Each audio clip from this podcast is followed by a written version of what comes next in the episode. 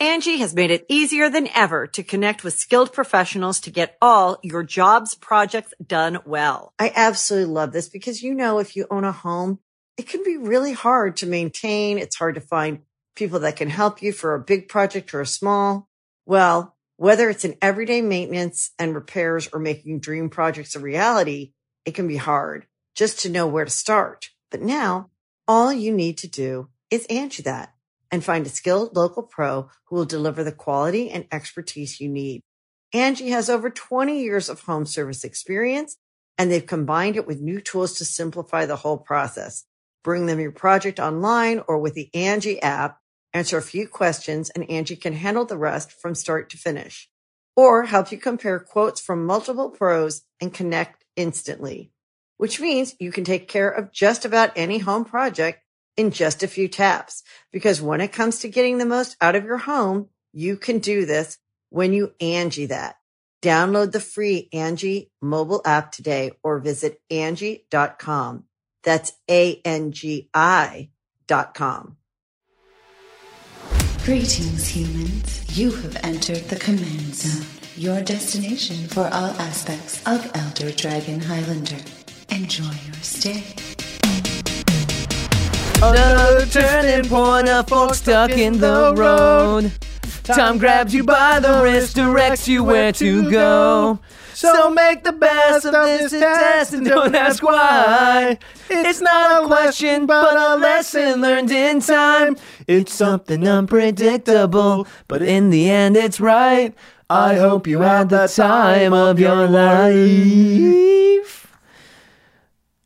Um, you know, it's been an amazing year. And my goodness, we are at the end of the line of Commander Legends set reviews. This is it, Josh. This is it. This has been There's like a wow. montage I think it's like in black and 9, 10, 11 episodes. I think I just looked at it. It's been like six weeks of doing set reviews. Uh, Commander Legends, hell of a set. Lots to talk out. about. yeah, I hope they don't do another one of these for a while, just for the content creation part of it, because I, uh, the set's obviously been awesome and a lot of cool stuff. But wow, it's been uh, a lot to talk about. Yeah. This is the final episode of our Commander Legends card analysis set reviews.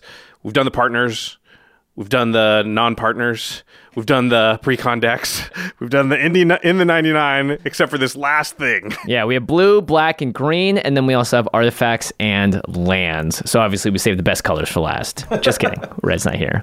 Um, so before we get into it, you want these cards. Yeah. No, you need these cards. Some of them for sure. There are a lot of awesome cards. There are a lot of powerful cards. There are a lot of really cool and unique cards. I mean, this set, probably more than any set that we've ever had come out while we've been doing the show, has just tons of stuff. Obviously, Yeah. you know, of course, it was made for our format. It delivers. Um, so cardkingdom.com slash command zone, that's the place to go to order all that stuff. I think at the time you're watching this, the holidays are kind of wrapping up, but Mm-hmm. you know, maybe you still have some gifts outstanding to people that you knew you weren't going to see till after the holidays, or you know, maybe you just want to get a gift for yourself. Yeah. You know, a, a lot of times, uh, one of my favorite things to get at Christmas from other people is just money, because then I can buy what I want, and what I want is usually magic cards. So cardkingdom.com slash command zone is really the best place to go, because you're going to get the cards you want, but you're also going to support the content you enjoy. Not to mention, I bet you played some games maybe over the break and you realize, dang, that deck needs a tune up or that deck needs this card that I've been thinking about. We might talk about that today on the show or we have talked about in the past. So yeah, use that affiliate link. It's as easy as typing it in and you're helping us out. And of course, also big thank you to Ultra Pro who sponsors our show. Not just our show, but game nights in particular when we're using their playmats. In front of me, I have Hans Eriksson. Josh has the Prismatic Piper, Prismatic Piper. Um, look, Seb McKinnon art. if you can get Seb McKinnon art on the playmat, Ultra Pro is the one that's going to do it for you. So that's who we trust to protect our products as well as to display our products because we're proud of the decks that we make, and especially when we're going to play it against friends and families over the holidays. Yep, you want to protect all that stuff so that it doesn't get messed up. And then f- the final way to support all of our content content is directly if you go to patreon.com slash command zone. You get all kinds of perks. One thing you get is to talk with Jimmy and I on our Discord. We're on there every single day. Yeah, and immediate responses too. Sometimes you can have an ongoing conversation, which doesn't really happen on Twitter. Yeah, I love talking to our patrons because they have really interesting things to say. They get mm-hmm. to talk to us about the episodes right after they come out. Speaking of the episodes, extra turns, game nights, patrons get to see those earlier than anybody else. If you haven't watched our really hilarious and funny uh, Game Nights Holiday episode, Yeah. you should check it out. But patrons got to see that before anybody else. So that's another perk. Patreon.com slash command zone. And the final perk for all patrons is that you have a chance to have your name called out on the show. And this episode is dedicated to Seth, Seth Hellenbrand. Hellenbrand. Seth, you rock. Sounds like he could be a legendary creature. Yeah, it does. it sounds like Hans Eriksson Yeah, did for yeah. some reason. All right, let's get into the main topic here. Commander Legends new card analysis part two. Part two. Hot shots. Love that movie. Uh, we've covered the cycle. So there are these big mythic nine mana sorceries. There is the will cycle. Um, there was the high courts that added monarch to the game, as well as white and red. So if you want to hear what we said about those cards, just go back into our channel, subscribe, make sure you don't miss any of that content. It's episode 369, and then all the other partners uh, we've covered in single episodes before that. Uh, one cool thing, Jimmy had this idea for this episode to sort of send an email out to our team and be like, "Hey, are there any cards we're going to talk about that you know you see cool interactions for, or cooler synergies with?" So, um, Ashlyn and Craig sort of had some cards that stood out to them, and they had some cool synergies and combos. Uh, so we're going to be quoting them throughout on certain cards. Yep. So if you want to hear how to make something, you know, uh, More Craigie. more infecty. Cra- All of Craig's comments are just like good with grafted exoskeleton. Yeah, Good with Triumph of the Hordes. Good yeah. or just like this is how I can be degenerate with it is typically how I find Craig's comments. But yeah, we'll sprinkle those throughout the episode. All right, let's start off with blue. All right, the first card we have is a Salamander Pirate. Again, two words you didn't think you'd find together on the card anytime soon. It's Amphin Mutineer, three in the blue for a 3 3 creature Salamander Pirate. When it enters the battlefield, exile up to one target non salamander creature. That creature's controller creates a 4 3 blue Salamander Warrior creature token. And it has one of the new mechanics in the set, Encore. So for four blue in the blue, again, this card is four mana, the Encore cost is six mana. You can exile this card from your graveyard for each opponent, create a token copy that attacks that opponent this turn if able. They gain haste, sacrifice them at the beginning of the next end step, activate only as a sorcery. So the first time you cast it for four mana, it exiles something and creates a 4 Four 3 three for for them. them. Kind of like Pongify. Rapid hybridization. Similar, but it's exiling, right? Those, Yeah. Those destroy. So this is kind of a big difference. The fact that it exiles is huge. And then when you encore it, you're exiling three things. Yep. Now those encore creatures, of course, you're like, oh, well, you're exiling something. They're going to make a blocker for your encore thing. Well, here's the thing: you can exile all of one person's things, and the encore creatures still attack other players. Right, because, yeah, you have to attack uh, Each opponent. each opponent, but you don't have to use the activated Oh, ability sorry, on yeah. each for opponent. each opponent, you make one, and then that creature has to attack that one. It's a little interesting wording. Uh, and also, like that, you're not usually doing that to make four threes and hit for twelve damage. Like you're mostly Yeah. doing that because you're trying to exile three things for six mana too. That's a really good rate. Yeah. And it is a enters the battlefield ability, which is not what you usually see on blue creatures. So this might be a Roon deck inclination, the ghostly flicker, dead eye navigator type effects to use it a bunch. But I'm more excited about that encore. And that's what Craig was really excited about as well. He called it the Eldrazi killer, which I thought was pretty apt. Um, for six CMC, which is the same as duplicate, you can exile three creatures. Wow. That's a good rate. Yeah, listen, why is blue suddenly exiling creature, creatures? like I don't know. I I, hate to start this out already, but here we are, and we keep going like, why can't white do these things? And they keep going like, white, no, we can't give them, you know, the really foundational things that every deck needs. But hey, blue, geez, you can just do anything you feel like. The exiling part is so huge. Like usually, Yeah. blue's going to bounce it, and then even the fact that rapid hybridization and Pongify exist is kind of weird, right? Like they move that into green, and now they move that into white with generous gift.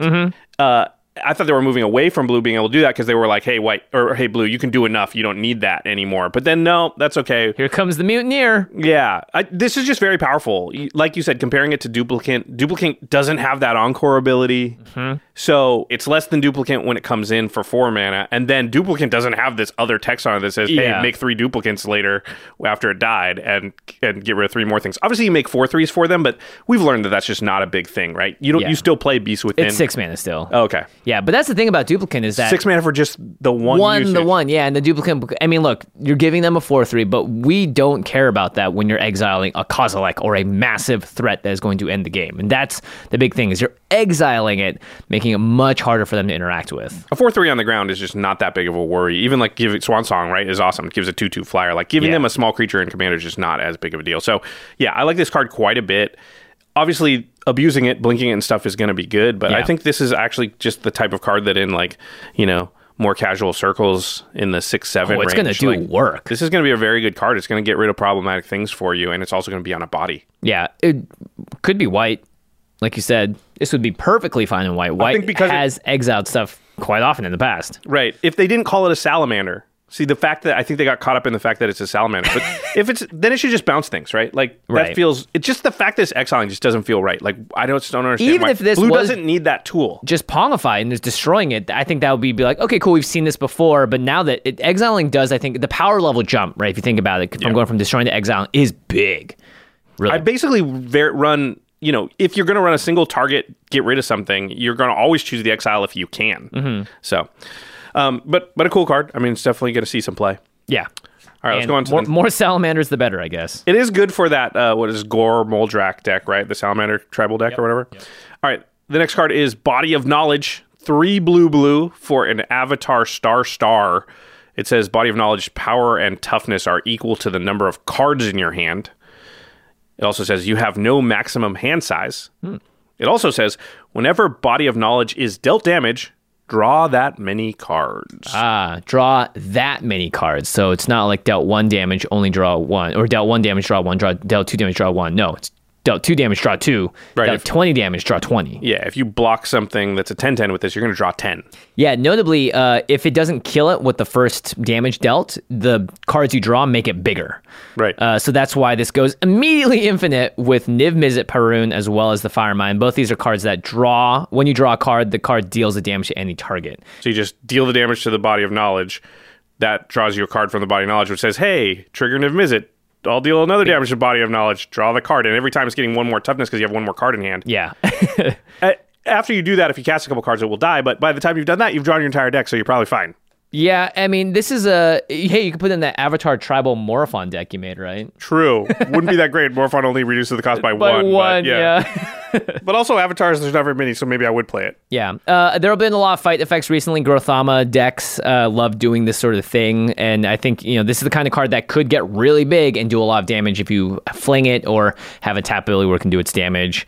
Um, Nekusar seems like a pretty good fit for something like this. It is five mana though, and I don't know unless you're abusing that last part, which is draw that many cards whenever it's dealt damage. It just seems like a good you know, a generally generically okay creature, right? You can attack and people really don't want to block it because you'll draw cards off it, and you'll probably eat the thing that you're attacking. Yeah, I, I think it's probably not even that great in Nekusar because it doesn't actually make your opponents draw cards. Yeah. and it and it's conditional card draw for you. If you have Psychosis Crawler out, I guess it could be good because that deals damage to your opponents for every card you, You draw. draw, yeah. so maybe it's good. Kind, you know, would be good there. Um, yeah, it- I don't know. Seems like a really good. You wrote down Vedalken Orrery, Leyline. Right, there is a great- card already. blocker. yeah, there's a card already that I forget what it's called, but it, it draws you cards equal to the amount of damage that was dealt to, but it's like a four one and it dies flash. every time. Yeah. and it has flash. Well, if you give this flash, all of a sudden it's going to block, draw you a bunch of cards, and maybe live, Mm-hmm. which I think is a lot better. So I would consider an index that already have those two cards, which a lot of my decks do. Yeah. it's still conditional though. Yeah, I don't know if we need more one card infinite combos with Niv Mizzet, but here we are. Yeah, just Niv Mizzet that. Thassa's Oracle, Jace, Wielder of Mysteries, Maniac. Lab Man, yeah. Just win like everybody does all the time. Enjoy it. Okay, next up is Okay, one of the go. most talked about cards in the set. It is Mr. Hullbreacher. Two in the blue for a 3 2 with Flash, a Merfolk Pirate. If an opponent would draw a card except the first one they draw in each of their draw steps, instead, you create a treasure token. Da da da da da da da da. Josh, is this card not worth it to make in a format that doesn't need it? I don't think this card is necessary. Listen, we can put this on the list with Jeweled Lotus and Opposition Agent as cards, and we could have talked about this card in that video. And a lot of people asked why we didn't, Yeah, and it was just because at the time we recorded that, this wasn't previewed yet, and we didn't know when we were going to release that video and whether this was going to be previewed beforehand. So I think it's very similar to those two cards, in in the fact that I don't like it, and I don't think it's healthy for the format.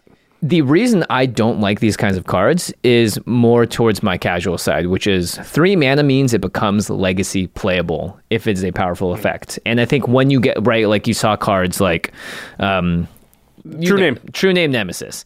And obviously, that card is just a really good creature, not that great in Commander. But this is a card that's good in Commander, and people are talking about playing in Legacy. But not just that, it is just such a powerful effect that competitive decks, decks that want to stay more, you know, interactive against decks that are going to draw a lot of cards, it's going to always be good in so many circles.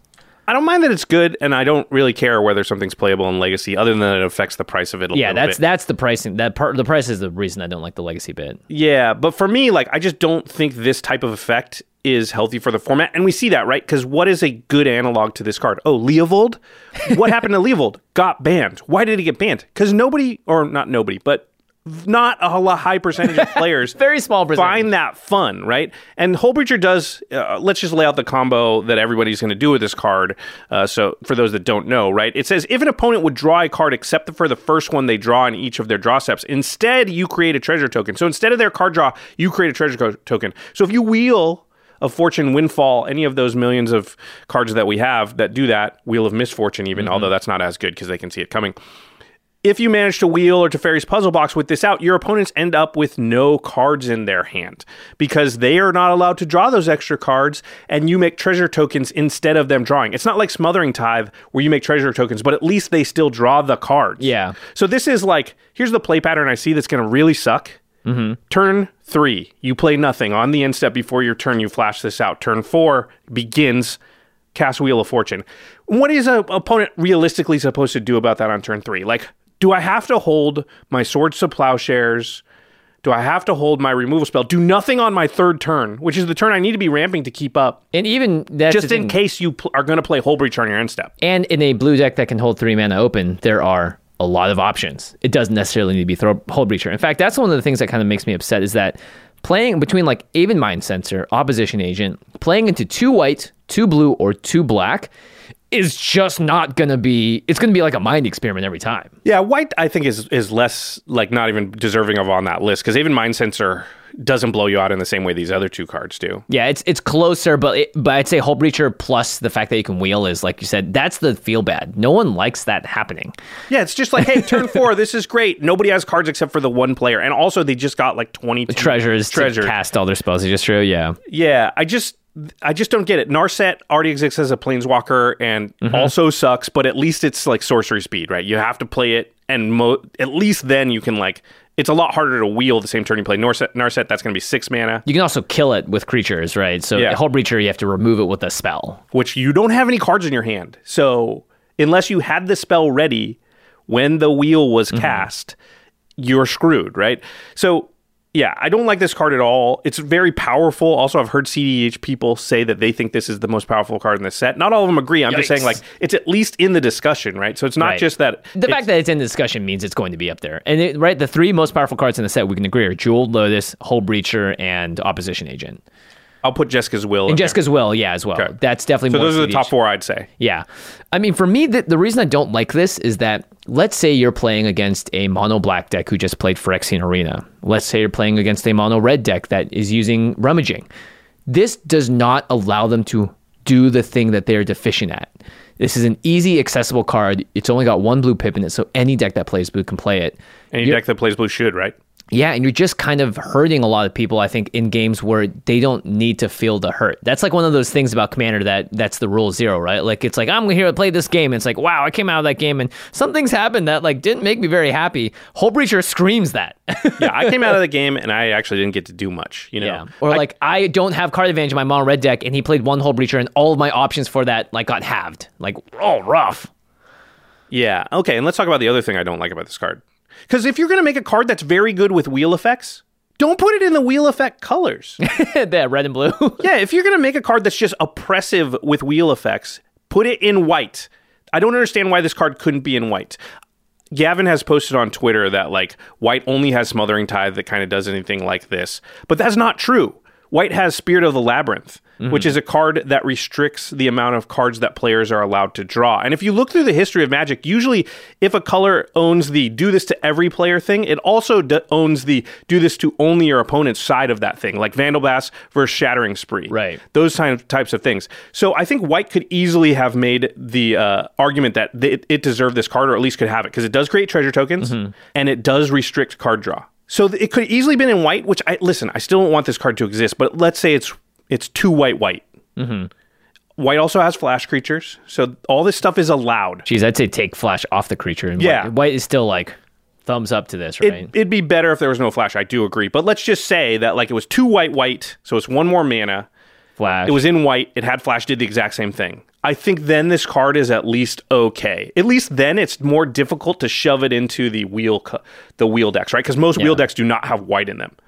So And this is again one of those cards like we always say like ha- it's not like white has to just catch up. They have to take two steps for every one step that the other colors take. And Hull Breacher and any cards that overpower in green, it's like them taking three steps often. Well, what are the four cards we named as we thought were the most powerful cards in the set? Uh, it was a blue, black, and artifact card, and then And red, Jessica as red, well. yeah. So notably missing is white and green, and green is ahead. So them not having one is totally fine. White Yeah. is behind. They don't have a card on that list.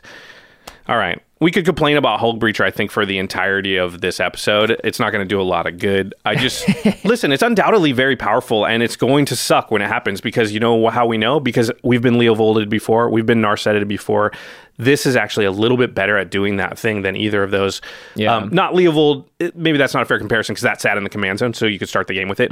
But still, the fact that this has flash, Well, this is much easier to cast than Leovold. People would put Leovold in other decks and, and still run the same idea, you know. also when you've got Leovold as your commander, I know you've got Leovold as your commander. And you're holding up spot removal. That became a play pattern against Leovold decks. It's like, okay, make sure that you have a way to get rid of it the moment they cast it. Yep. You can't see Hull Breacher coming. so what are you supposed to do on turn three when they say do nothing, go? On your turn, you're looking at it, and it's like, okay, well, they have three mana. Arjun's I their would commander. like to put a mana definitely a wheel deck, Yeah, yeah. I'd like to like rampant growth and do something and tap out here to develop my board for later. And every player wants to do that. But if they go end step Hullbreacher and I'm tapped out, and then they go on, untap for my turn, play Wheel of Fortune, Or any kind of wheel effect. Yeah, Yeah. windfall. the the game is now over. So do I Even- have to even do nothing on my e- yeah, turn? even if it's not over, no one at that table is going, so that was so cool. Maybe one player is. Yeah, yeah, the player doing it. I think like a lot of players and people watching our stuff sometimes think that we are in this like very hardcore of only value, only the best things ever. Obviously, you're going to do this, so you have to do this. That doesn't mean that we're ever like against having fun. And Hull Breacher unfortunately sits in this really bad place where I don't think I'm to play this card. I don't want to play it. I don't want the expectation that comes with it. I don't want to pay the price for it. You know, for me, it's just like, I don't need this. I don't know if the play groups I'm in need this either because our games are going plenty fine before Hull Breacher c- came around. It's fine to say that, right? Like I don't want to play this card, and I I don't want to play this card, but. Every playgroup has Kyle Hill in their playgroup, right? They have those type of people. Kyle's going to play this Or card. trending towards Kyle Hill, right? Someone that's more just like, well, of course I'm going to play it. It's great. Yeah, and you know what? I don't blame Kyle for playing it. It's a card. It's legal. He's allowed to play it. I don't like to complain about like specific cards like that. But now we're in this situation where it's like I don't feel good playing the card because when it does what it's supposed to do, it doesn't even feel good for me.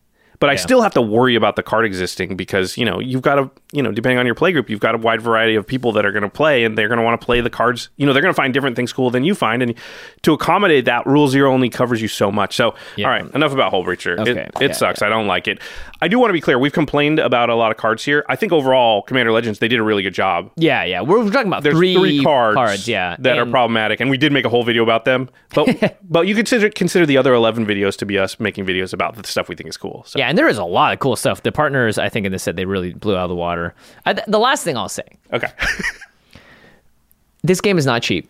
People pay a lot of money to put cards in their decks, and I think in general, design choices that that's the reason people don't like stacks. That's the reason people don't like Armageddon.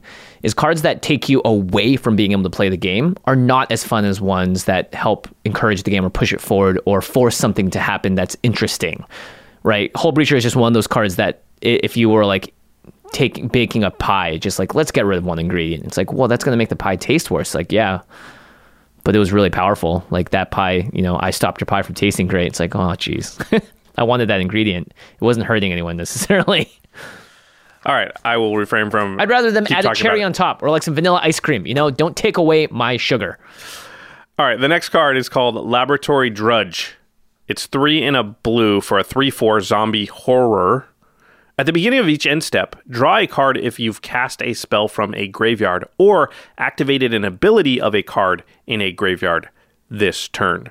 So, Encore is an ability of a card in a graveyard. Dredge. Dredge is an ability of a card. Uh, card in a graveyard. Um, Flashback. yeah, flashback's a really good one. That's casting a spell from a graveyard. Mm-hmm. So this is extra card draw on something that a lot of decks are just kind of already doing. And it's each end step, which is kind of neat. Oh, didn't so you notice that. have, you know, there are there are ways to activate this multiple times. There are cards like Sanitarium Skeleton or Reassembling Skeleton that are activated abilities in the graveyard that aren't like attached to a flashback keyword. Mm-hmm. Um, this is obviously just like all about, you know, let's make some zombies, do some cool graveyard zombie things, um, and you could potentially draw a lot of cards out of this. So it seems seems like a really strong utility player in those types of graveyard themed decks.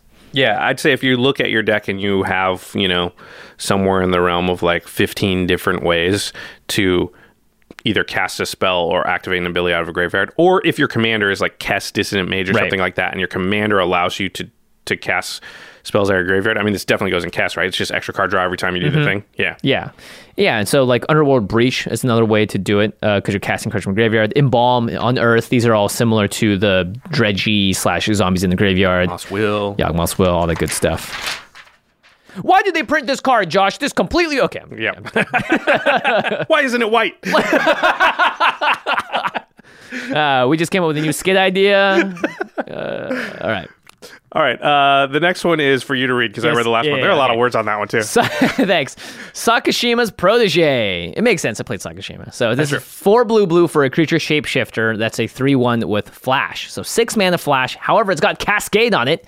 When you cast this spell, exile cards from the top of your library until you exile a non land card that costs less. You may cast it without paying that mana cost. And then you put the exile cards on the bottom in a random order. And when Sakashima's enters the battlefield, you may have Sakashima's protege enter the battlefield as a copy of any permanent that entered the battlefield this turn. Josh, I believe we just found a mono blue ramp card. Oh, interesting. Six mana Turn copy into- your land. I mean, if it's a Gaia's Cradle or something, that could be. sweet. yeah, yeah. Uh, Uh, it's probably copying like a mana rock, a good mana rock or something too. Yeah. sometimes. and the cascade trigger happens before it enters the battlefield. So whatever it cascades into, you you can also copy it with Sakashima's protege. Yeah, this card's a little hard to evaluate. I wrote down the question like, how big of a downside is it that it only copies something that entered the battlefield this That turn, turn, yeah. right? Like, it's easy to miss that part of it, but like, if somebody has something awesome out. And it comes to your turn, you can't cast Sakashima's protege to make a copy of that thing because Yeah. it didn't enter the battlefield this turn. So that's quite a large downside on a clone, and you don't always know what you're going to cascade into. That's kind of the safety valve, I think. Mm-hmm. So like, now you have a card that's six blue blue flash cascade. Sometimes can be amazing, right? hopefully hit a permanent. I mean, you're right. Ideally, probably everyone will have played a land in a turn, right? Yeah, that's like its absolute worst case scenario. Uh, yeah, you you top deck it, or Yeah. it's the only thing you play. Hopefully, you can at least play a land and then play it and make two lands. That sucks though for six mana. I guess six mana Cascade. Let's say six mana, put an extra land into play Cascade. It's not the worst. Yeah, especially if you're mono blue, I could. I mean, you're not going to be like, "Oh, I'm so sad." Someone's going to go like, "Wow, you copied, you know, my land that taps for whatever two. You copy the nation tomb. It could be Right. cool there." Uh, for me, it's interesting because it's any per- permanent, right? Lands, artifacts, enchantments. It allows blue to stretch out of its color pie again and do something that it can't. Um, but for me, I- I'm thinking about clever impersonator, which is four mana and copies any permanent, just doesn't have flash and cascade. So you just have to ask yourself, is the two mana worth that? And I was thinking, if you're playing that control deck that's holding up discontinuity, Sublime Epiphany, Mystic Confluence, then Sakashima's Protege seems like something that you could potentially have in that slot of like, well, I'm okay holding up six mana because there's many other cards in my deck that I can use in those slots in case I can't find a good target for the Protege. Although I'll say a lot of the stuff you're going to cascade into in that deck is not going to be as good. Right, right. So, I mean, depends. If it's flash tribal and not counterspell tribal, then maybe it's fine. Yeah. um, yeah. I think this is going to have more limited u- usage than it looks like when you initially look at it. But when it's good, it's going to be pretty sweet because you're going to be like copy something awesome, cascade into something awesome. Yeah. Yeah, You can play some Riku and go nuts with it too to make two of them. Two of 'em? Yeah, yeah, yeah. yeah. yeah. All right. Why not more than one? How This next two? one's pretty interesting. Yeah. Another card that uh, a lot of hullabaloo around it, but it's eight mana, so it doesn't make it on the list with opposition agent and the rest. Yeah. Sphinx of the Second Sun, six blue blue, so eight mana total for a six six flying Sphinx. It says, at the beginning of your post combat main phase, Okay, main phase, combat, post combat main phase, this triggers. Or yeah, this happens. Right. At the beginning of your post combat main phase, you get an additional beginning phase after this phase. So you get your post combat main phase, but instead of going to your end step, you get another beginning phase. And the beginning phase includes untap, upkeep, and draw. Now, notably, this goes straight after that draw step. You go to your end step. Right, It's not back to your main phase, take another turn. So some people misinterpret it there. Right. So you can't like draw the card, untap the mana, cast sorcery speed stuff, right? Yeah. You could only really use that mana during your upkeep or end step, which is instant speed only. Yeah, if you wanted to remove this as well, you have to do it before combat's over because it's a weird thing where it triggers, Triggers. at the beginning of the post combat main phase and then the effect happens after that phase ends. Yeah. Um, and you do probably want to remove it. There's a lot of shenanigans that can happen. It's a little bit similar to Wilderness Reclamation, a little bit. It's not the exact same, right? Yeah. That's that's not an ability that goes on the stack. It you just go into the phase again. Yeah, so if you're going to do anything right, you're going to untap, like, okay, I can float the mana, then untap, then tap it again, but you have to do it within the untap phase. But you can't. You can't do anything during the untap Yeah. phase. So there's not really a good way to double your mana like Wilderness Reclamation could, where you float it, then it untaps, then you float it again, yeah. Float it again, yeah. Um, still, very powerful effect. A lot of cool things you can do. The first sort of, I think, most obvious thing is any commander that has an upkeep trigger or cares about the upkeep, the Sphinx is going to make that happen twice, right? Mm-hmm. So braids, oh man, braids. Braids can put So this good, out blue braids. and then put another thing out, which is kind of so cool. so braids puts this out during its upkeep as the free thing you get from braids. Yeah. and then in your post combat main phase, you get another. You're gonna, or sorry, before your end step, you're gonna get another beginning phase, which means braids will trigger again. You'll put another thing out. Yeah, if you somehow manage to play braids and then cheat this out in the same turn, one of the problems with braids is that you don't get the upkeep trigger and everyone else gets a round of it. So that's a way for I think this is like a really nice fit in braids for that reason too. Yeah. Um, Unesh, Criosphinx Sovereign, is a Sphinx that is Sphinx tribal. Yeah, and reduces the cost of the Sphinx, so now it's six mana. Pretty good. If Uh, you have Sen Triplets, you can do someone else's hand. However, you will have to do it instant speed because you don't get another main phase. You have to uh, untap, upkeep, choose another player. They you look at their hand, and then you can cast stuff out of it. Yeah, but remember on that second beginning phase, you'll only get the beginning phase, then go to your end step. Yeah. So sorcery speed stuff from their hand won't be open to you. However, it's still pretty good because all you have to do is choose a player that you think might have some instance, and Yeah, you're gonna have access to some of that stuff. Um, An oldie but a favorite, one of Josh's decks that just swamped me the first time. I was like, this cannot be magic. This is unfair. I don't play it anymore because it blows up lands and it's pretty mean. But Jhoira, Jhoira. of the Ghitu, uh, she gives things suspend, and suspend counters come off on each of your upkeeps. So you would take off additional suspend counters for additional upkeeps. So Mm-hmm. Pretty that's cool. pr- yeah, that that could be powerful. I could see.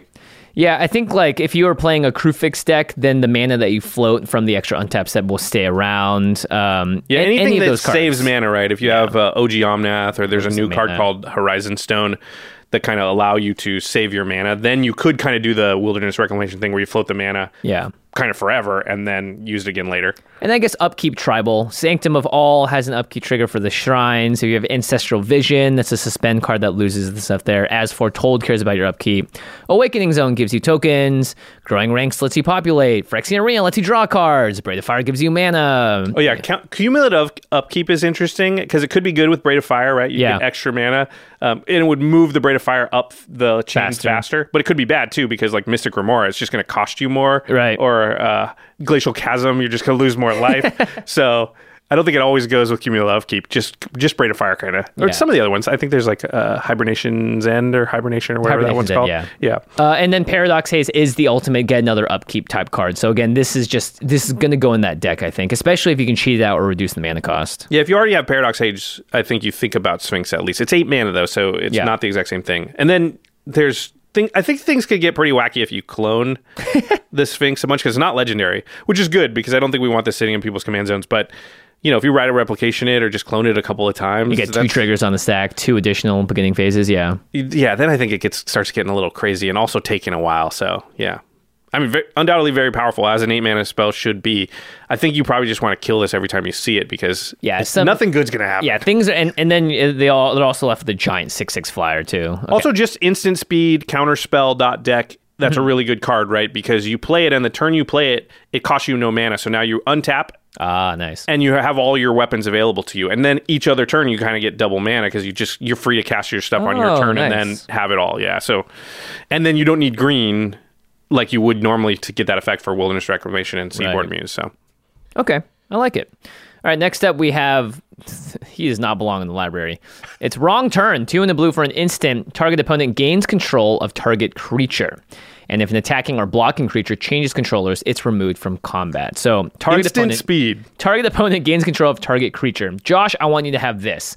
Something on my side of the board, something on their side of the board, whatever. You can give them that thing. Right, so you don't get control of the thing. You're casting a spell that gives someone else control of something. You could, Yeah. like you said, you can even give them one of your things if you want, but you can also say, Megan, you get one of Jimmy's cards, Mm-hmm. and you now control it. For Blim Comedic Genius, this works really well. Of course, it's blue, so it's not going to fit in that deck. But this is sort of like the donate stuff. So Bronze Bombshell, I thought was a really funny card, which is it's a 4 1 for 4 mana. When a player other than Bronze Bombshell's owners controls it, that player sacrifices it. And if they does, the, the thing does 7 damage to the player.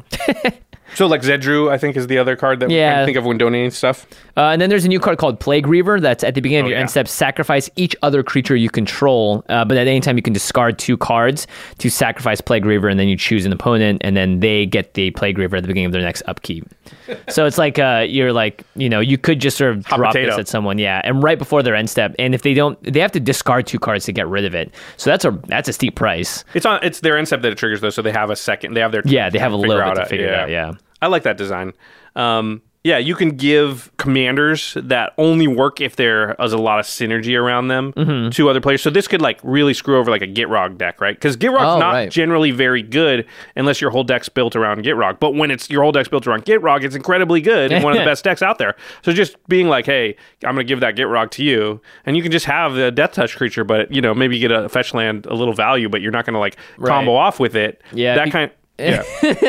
Well, like in that same vein, Golos and Jodah are both big like creatures that have very important activate abilities. Oh yeah, uh, most decks don't ha- can't even make five colors, so they're just use not useless, right? They're still a creature, Yeah. but they're not very good for them. Yeah, Yeah, uh, I, I call this the Supreme Maze of Ith, which is just like the wrong turn is this thing that can get rid of things out of combat. But Right. the most important thing is that you get to, you get to take stuff. You don't get to take something for yourself, but it could be a big political tool if you know that someone's so far ahead, but they're banking on one creature, or that creature could do so much better in someone else's hands, or worse. You know, so it's a lot of interesting things. This has a lot of play, so I like it. yeah. Just shutting off a lot of decks, like I said, Gitrog and Jodahs and stuff could be like very powerful because you just give it over there, and if they don't sack it, then you know the person's got to figure out a way to kill it, right? Right, right. Yeah. Okay, moving on to green. I'm going to give you an easy one to read. Okay. Apex Devastator. Eight green green, 10 mana for a 10 10 Chimera Hydra. It says Cascade, comma, Cascade, comma, Cascade, comma, Cascade. Yes, four Cascades. Cascade four times. for the four heads on the Apex Devastator. So when you cast this, you cascade four times. You're going to get a lot of spells off of this. You're this going to is get four. This is like Maelstrom Wanderer on crack. Uh, this is a slam dunk in Gargos Vicious Watcher, which is a Hydra that makes your Hydra spells cast four less to cast. It's a six mana quadruple cascade. I mean, I don't want to. A lot of Hydras have X in their casting cost. True. So hitting a bunch of Hydras off your Cascade's is often not great. Yeah. So- so I think you just want to maybe just do the big creatures version. I think you probably want a little top deck mani- manipulation with this thing. You know, we're Right. gonna go into some cards that it's good with, but like you could easily be like, okay, so I hit a rampant growth, a mana rock, you know, a dark side. rampant growth lasts so that it doesn't shuffle your deck. Well, whatever. Yeah, whatever. It doesn't matter. Like, because you, it, it's gonna cascade. Oh, does it cascade all at the same time? They're Yeah, all yeah, on the yeah. stack. Whatever. It doesn't matter if you shuffle. Um, I'm saying if you don't have library manipulation, Oh, all of a sudden you could, ju- you know, You can just hit zero zeros. or just like uh, two twos and three threes and like or, or three mana stuff, you know. So because you really want to get something that costs seven mana, six mana off this thing, you don't want to spend ten mana and be like, I got a mana rock, I put a land into play, and Yeah. you know what I mean. And my death Deathrite Shaman came out. Yeah, you want to play this in Animar because you've already got giant creatures in there. So you play this and out comes Vorinclex. and it can cost green green. Yeah, exactly. Out comes Great Whale, and you go infinite somehow. You know, like there's a lot of different things there. Jodah, Archmage Eternal as well. Because it's got all huge stuff. Yeah, Selvala, Heart of the Wilds is going to be able to make cast mana. this. Oh my god, it's really brutal on Selvala. Yeah, um, and then again, Omnath Locus of Mana, the kinds of decks where you want to store a lot of green mana or just mana in general. I put Golos on the list because Golos can cast this for free off of its ability, and then Right. also has a lot of big stuff. Like I think this goes in a deck where when you cascade into stuff, you have a lot of large high CMC things because you really want want to pay this ten mana. The 10-10 part's not that great, but if Yeah. you hit you know two nine drops, like let's say you hit reshape the earth and expropriate, like you're gonna just win that game, right? Like Yeah, that's Yeah. don't say that. I don't, you're going to give some people some ideas out there, Josh. Cool. Apex Devastator. All right, next up is Dawn Glade Regent, 5 green green for a 8 8 elk. This is like Marshall's favorite card, I'm sure, right? Because of the elks. because it's got Elmer all over it. Yeah. Okay. When I hope Marshall watched the last episode of Game Nights. We Yeah, tell him. Yeah, Marshall, I was are you repping. watching I was this? wop, I was repping limited resources real hard. Yeah, of course he's watching this. He's going to directly answer us. He listens to all eleven of our set reviews. He's definitely got the time for it. All right, when Dawnglade Regent enters the battlefield, you become the Monarch, and as long as you're the Monarch, permanents you control have hexproof. Um, notably, it's permanents you control, so echoes of heroic intervention, which gives your permanent hexproof and indestructible. I mean, it's at sorcery speed and it's seven mana, so I don't know. There are a lot of uh, things that do this, give your stuff hexproof. So Archetype of Endurance is the creature version alongside Asceticism. And then Fountain Watch is artifacts and enchantments. Sterling Grove is enchantments, giving it Shroud with greater Auramancy as well. And Shalai Voice of Plenty is sort of like the deck I think this matches the best with, which is all about giving your stuff hexproof and keeping you, you know, immune from targeted spells. But it's a lot of mana. It's a Yeah, you got to cheat it out, right? You got to like be able to reanimate it. Um, you know, natural order it, something like that. Yeah. Green is pretty good at keeping Monarch. It's got a lot of token creatures and stuff, so there is a little bit of upside there. And they're good at grabbing Monarch too. So Yeah. it, putting Monarch in the game is generally okay for a green deck because Um, if it gets stolen from you, you can grab it back. I would compare this to Regal Behemoth, which is a conspiracy card, and when it enters the battlefield, you become the Monarch. But also, when you tap a land for mana, if you're the Monarch, you add an additional mana of any color. So I think that is a much more relevant commander ability. Well, I think they're useful in different situations. So Regal Behemoth is saying like, hey, if I untap, then my next turn is going to be crazy. Mm-hmm. Dawn Glade Regent is saying, hey, my board is currently good, and if I and if this stays out here, you're not going to be able to touch it. Yeah. So it protects your board, whereas Regal Behemoth kind of helps you build the win. I think Regal Behemoth is better, honestly, because if it if you untap and then do a bunch of crazy stuff, that's generally going to be better than something like Glade Regent that's- saying like I have this flimsy way I'm protecting everything. Because hexproof is good, but it's not like It doesn't there's no way around it. Yeah, Yeah, right, exactly. right. But it is all permanent, so your enchantments, planeswalkers, whatever. And Um, it's even itself too. yeah, yeah, yeah, which is kind of nice. It protects itself. Usually, these cards don't protect themselves. But I can see your opponents working together to be like, hey, let's get through that, somehow deal dam- damage so the monarch's gone, and then we'll Yeah. whatever. So Yeah, it's it's really easy to take Monarch as well. Like a flyer will just steal it away. A one-one. All right, the next card is Magus of the Order.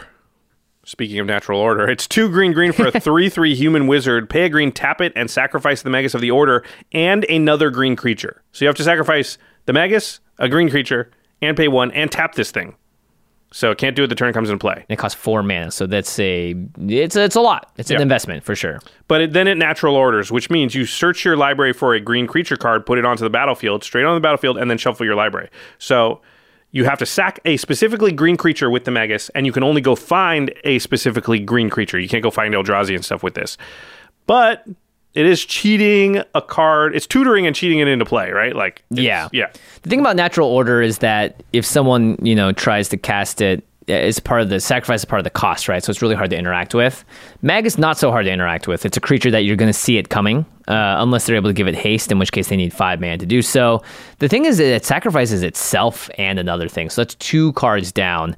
Do not get hosed by opposition agent when it comes to this. You just just have constantly in your mind now when you're playing if someone's playing black and has three mana open, they could have opposition agent. Yeah. Do I really want to do a tutor effect? Yeah, you just always got to think about it. Yeah, I mean, natural order very powerful. One of the things that makes it powerful is that you often play it in a deck with a lot of um, mana dorks. Mm-hmm. So it's like turn one, Birds of Paradise.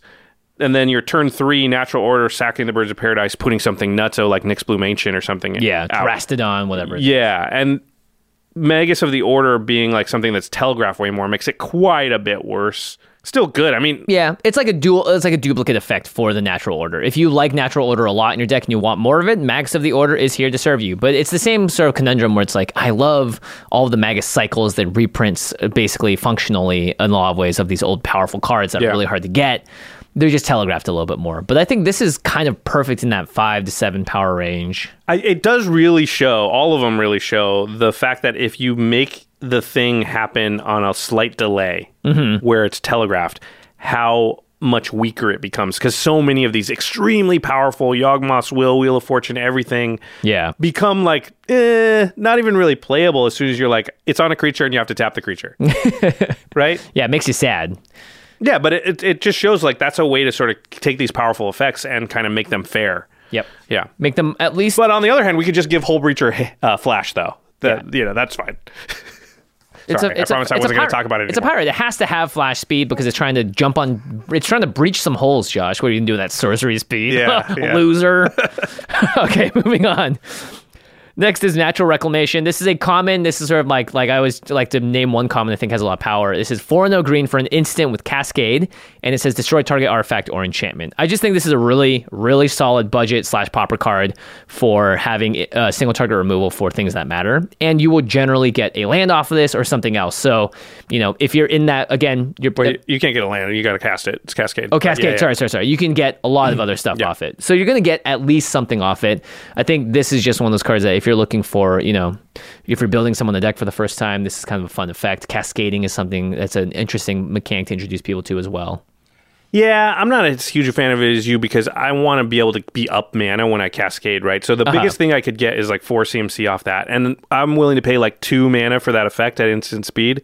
So it's unlikely I'm going to come out even on mana. I might be up a card though, which is kind of good. I don't know. Blue has a, a counterspell in this set that's the same thing, right? Five CMC Right. counter target spell, Cascade. Cascade.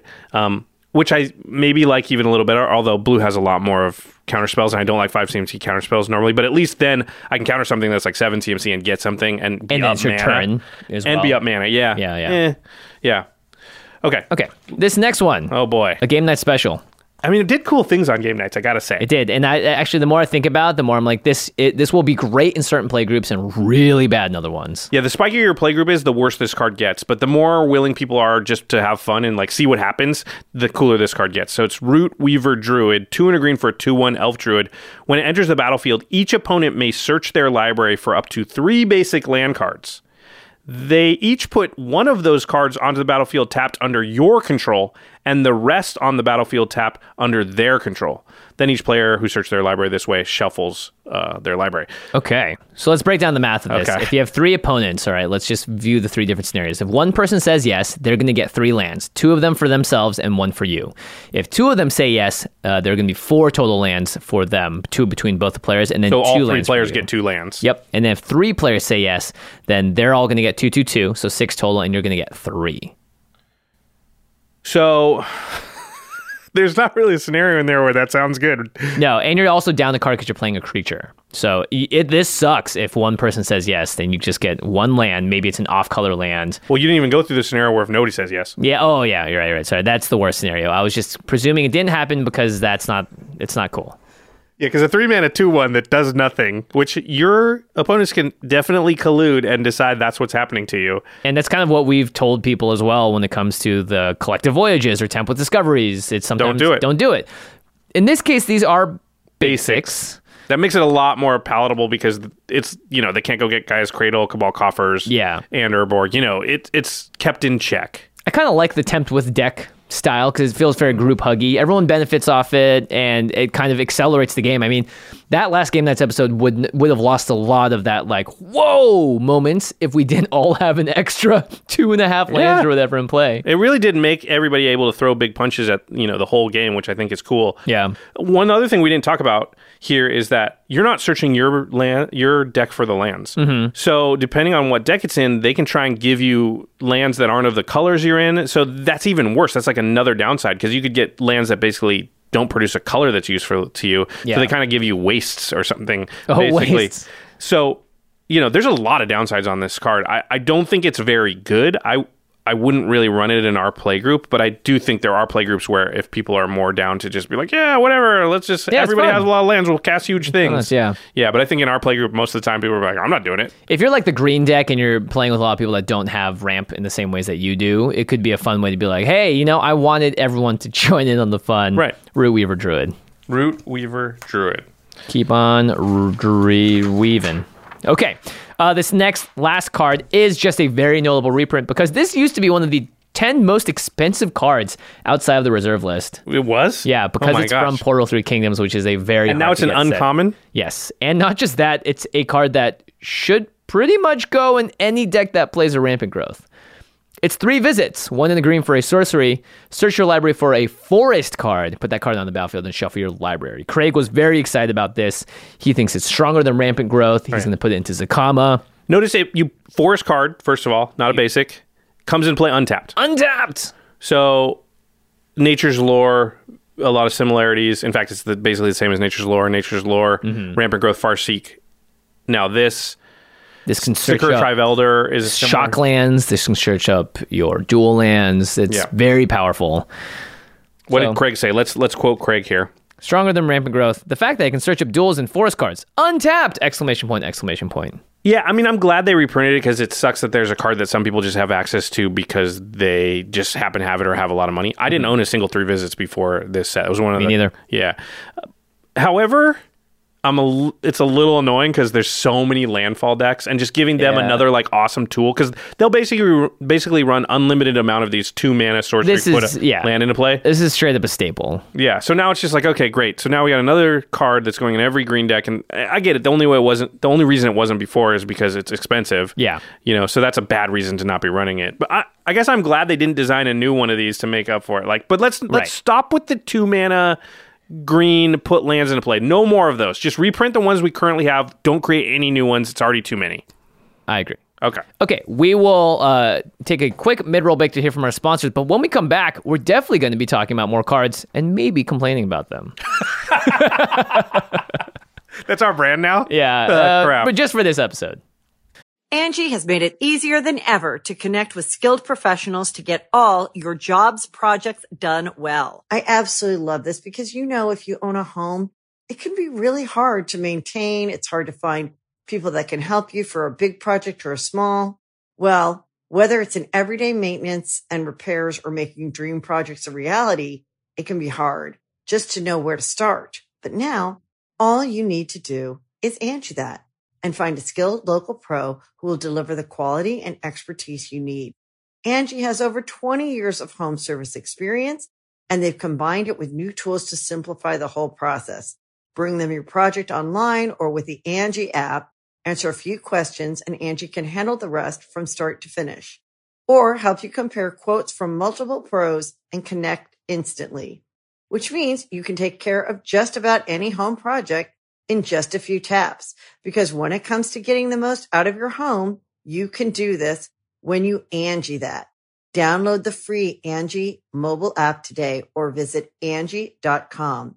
That's A-N-G-I dot com. Kumbaya, witches. Kumbaya. Kumbaya, witches. Kumbaya. That's it. That's the first time we've done a out of mid-roll break song. We were just inspired.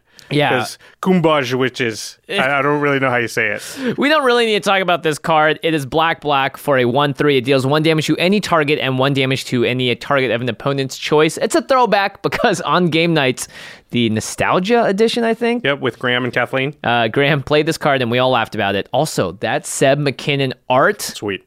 So sweet. Also, it combos really well with Jandor saddlebags. that card's actually underrated because it does do two damage to a target. Right. Because you can choose any of your opponents. So all you got to do is choose some other opponent's thing. That's down. tap and deal yeah. two damage. And yeah. someone's down to help target that afterwards. Yeah. All right, we are talking about the black cards from Commander Legends. Jimmy, we're almost there. We're on the home stretch. We got black cards, artifacts, and lands, and then we're done talking about Commander Legends forever. Just kidding. I wish.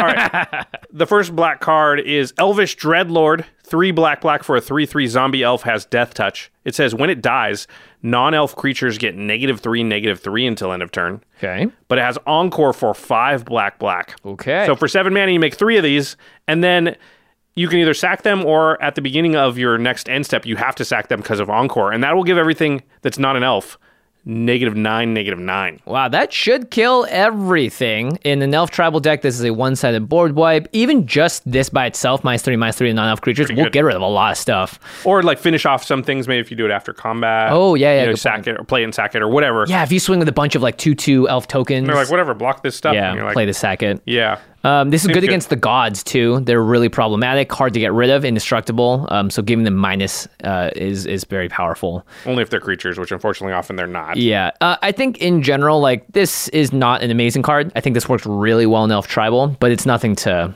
you know get crazy about. Don't get crazy, everybody. Yeah, five mana for the initial cost, and you kind of need a sack outlet to sort of do this at, at instant speed. The weird thing is that it has Death Touch, and people aren't going to try to block this anyway. Because they don't want to die. yeah, it's so true.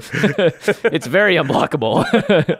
okay, next up we have Feast of Succession, another Seb McKinnon just banger. The art is sweet. Yeah, four black, black uh, sorcery. All creatures get minus four, minus four until end of turn. You become the monarch.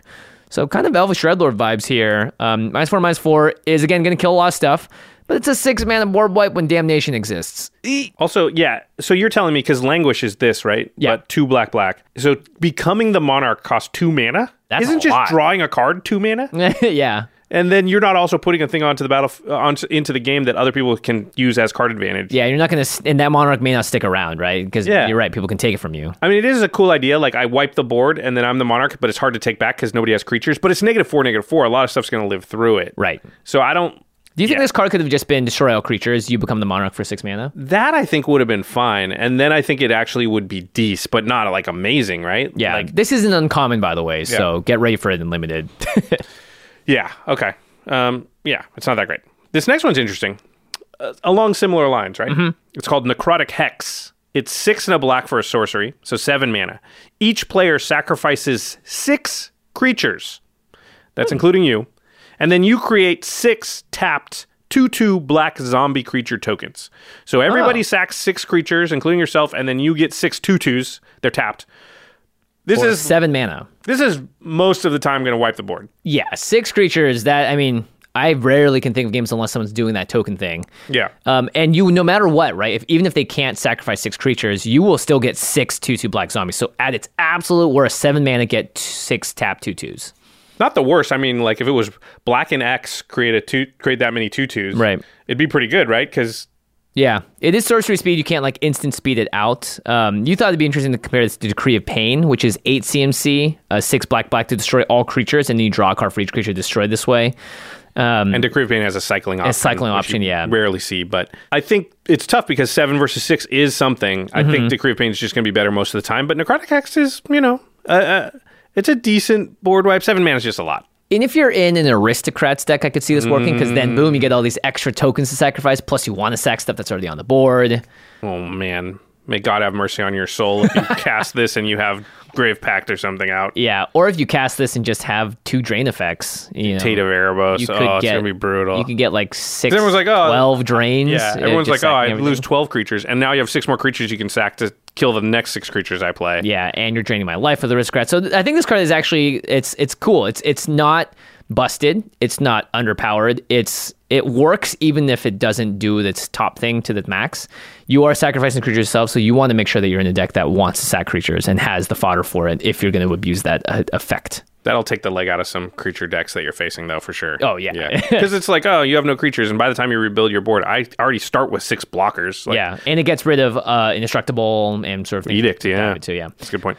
All right, Nightshade Harvester, three in the black for a 2 2 elf shaman. Whenever a land enters the battlefield under an opponent's control, that player loses one life, and you play a plus one plus one counter on Nightshade Harvester. This is like a goodbye ramp decks. Not goodbye. Yeah, it's just sorry, like sorry. mildly annoying Yeah. to ramp decks. Is you're like the neighbor that like doesn't isn't helpful. You Yeah. know, you're like, hey, and you're like, oh gosh, the neighbor's mowing their lawn at 8 a.m. again. That's what this feels like. I like this. I think there are so many landfall decks right now. It's pretty annoying. Yeah. Let's make some more cards that punish the landfall. This is a good way to punish all that green rampant growth stuff too. Um, it's hard for people to complain about too, right? It's not like you're doing something that stops them from doing it, like a Hullbreacher. They still get their lands. They're just getting pinged a lot more. I wish it did like three damage, honestly, because it's a four drop, so that damage Right. is not really going to matter too much. Um, Three damage. I'll take two for fair. it's a creature. You can destroy it. Ankh of Mishra it costs two mana. It's harder to destroy and does two damage for everything. That's the one that does you damage for every non uh, non basic you control. Deals you red one. damage for yeah. it. Uh, yeah, I don't know. The, it's a, it's a red card. Yeah, yeah. But that's the kind of effect I enjoy. Uh, oh, it's uh, oh dang it. I have it in the Obosh deck too. Price of Progress. ah, yes. Yeah, deals damage equal to the number of non-basic lands, or twice the number of non-basic lands each player controls. That could be a lot of damage. That's Uh, a that's a good card against uh, landfall decks, but it's a one-off thing. yeah. I like these persistent effects. I think they should have more of them. Just incidentally put it on a bunch of cards. Like, hey, and by the way, if anybody plays a land, they take two damage. Well, here's the thing: Black has so many aristocrats effects. Maybe we can make this more of an evergreen thing that Black has. Maybe other colors can. Even I mean, I could see. No, White can't do it, but I could see it happening to other things.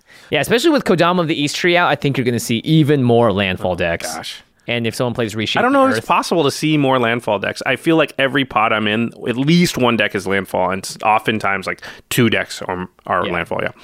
All right. Um, ah, here we go. Speaking of complaining, opposition agent, two and a black for a three-two. Human rogue has flash. It says you control your opponents while they're searching their libraries. While an opponent is searching their library, they exile each card they find. You may play those cards for as long as they remain exiled, and you may spend mana as though it were mana of any color to cast them. So effectively, Jimmy goes to tutor. tutor.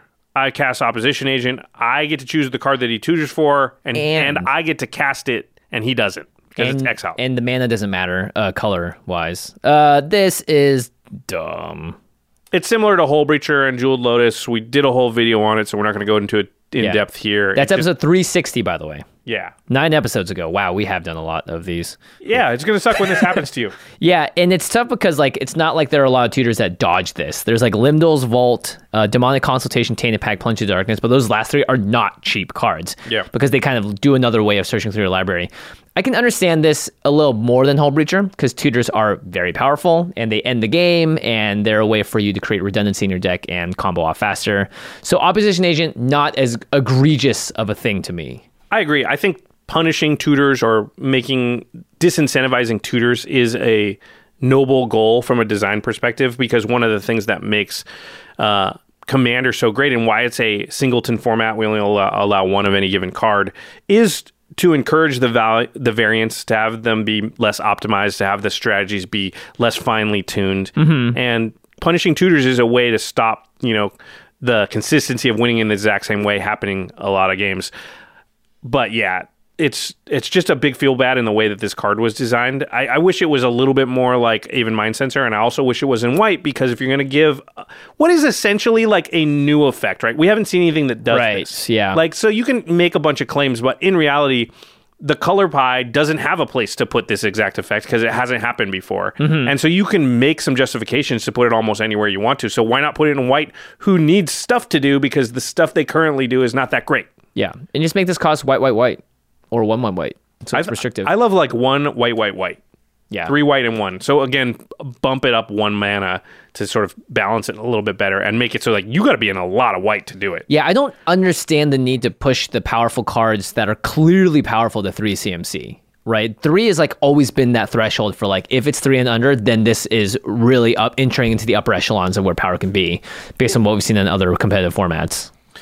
So right. four mana should be fine. Okay. We did a whole video about that and Jeweled Lotus. So if you want to hear more about it, which why would you? But if you do, then you can find that video. It's called "Are These Design Mistakes?" I think is what it's called. Yep, yep. All right, next up is the last black card. It's Plague Reaver. We mentioned this earlier in the show. Two in the black for a 6 5. Whoa.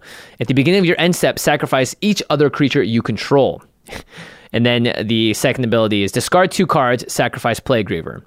Choose target opponent. Return Plague Reaver to the battlefield under that player's control at the beginning of their next upkeep. So they have from their upkeep until the beginning of their end step. Otherwise, this Plague Reaver is going to sack each creature they control. However, they can discard two cards anytime to sacrifice it and then give it to someone else. Or if they find a way to just get rid of it, then it just goes away. Can they give it back to you? They can. They 100% can give it back to you. So you're going to want to play this in the deck with cards like Witchbane Orb that give you hexproof.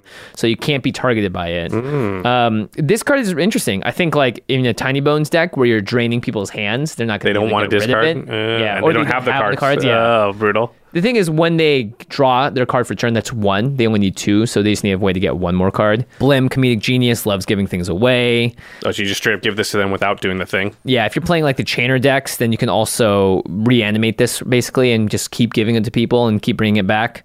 Um, in Korvold Fae-Cursed King, it's interesting because Hmm. you want to sacrifice stuff, and when you sacrifice, the Corvo is going to see it and you're going to draw a card to kind of replace the. Even though you got to sack Corval in that case. yeah, uh, unless you pay two to discard two cards and then sacrifice it, then you're getting the card back. Interesting. And you can start giving it away from there. And Korvold, I don't think you're ever worried about having cards in your hand in that deck. Greven, I would think about this card just because it's three mana, six five. You're going to Yeah. sack it to Greven. Oh, right, so right, good it's point. just a lot of power and toughness for that amount of mana. So Yeah. Mm-hmm. it can backfire though. Uh, But also, if it's just a three drop that you play and it's your only creature, you don't have to sacrifice anything. You just swing away for you yeah. know. It's yeah. kind of got that Rotting Regisaur type feel where it's like a three mana powerful thing with a slight downside. Yeah, Well, not slight. This one's a little bigger. yeah. all right, that's all the black cards. We're moving on to artifacts now. Um, all right, I'll start. I guess the first one is called Bladegriff Prototype. Five mana for a three-two flying at Griffin. Five generic mana. Whenever it deals combat damage to a player, you destroy target non-land permanent of that player's choice that one of your opponents controls. Oh, okay. So I swing this, and I hit Jimmy with it. I go no blocks because I then- have a choice now. Yeah, so it triggers, and now Jimmy gets to destroy a non-land permanent, but it has to be one of my opponents. Yes. So he's basically choosing a non-land permanent of the other two players. Or myself if I'm crazy. oh, that's actually a good point.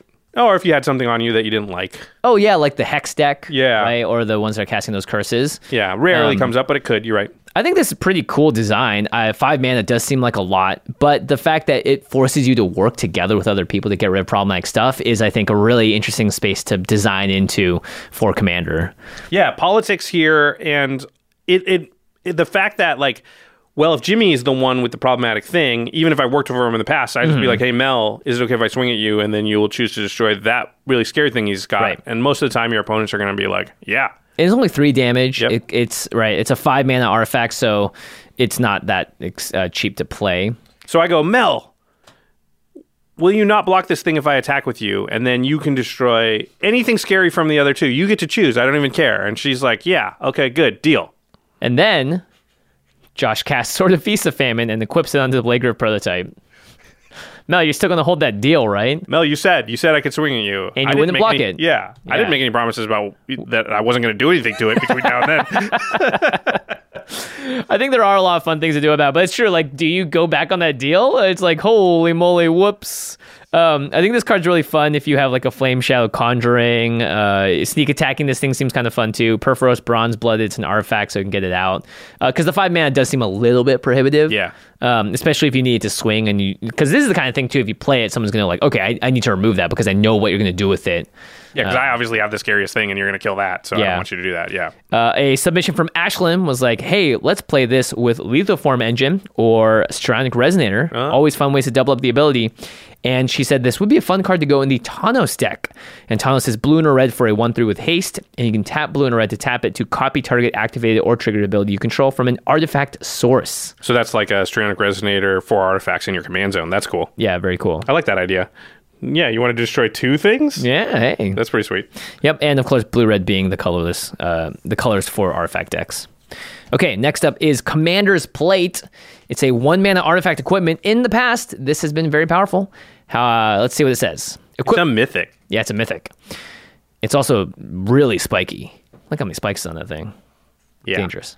Uh, if you're gonna instead of using your sword, try and hit someone with your shoulder. That's the armor for you. All right, the equipped creature gets plus three, plus three, and has protection from each color that's not in your commander's color identity. Uh, equip commander for three, and then equip regularly for five. so if you're a mono white commander, let's say you would get protection from red, black, green, and blue. That's cool. It's kind of like Animar too, has protection against the colors that he isn't. Right. Uh, however, if you are playing this with a Kozilek or a Hope of Ghirapur, Oh. you get protection from all colors. That's pretty cool. Like Spectral Ward almost. yeah. Yeah, this is interesting. Equip three is a lot, but plus three, plus three, and protection from all that stuff is pretty nice. Yeah. And it's equip three only for commander. If you want to put it onto a not commander, it's equip five. Yeah, you never, you're almost never doing that. I don't think. Yeah. I don't think I'm doing this at all anyway.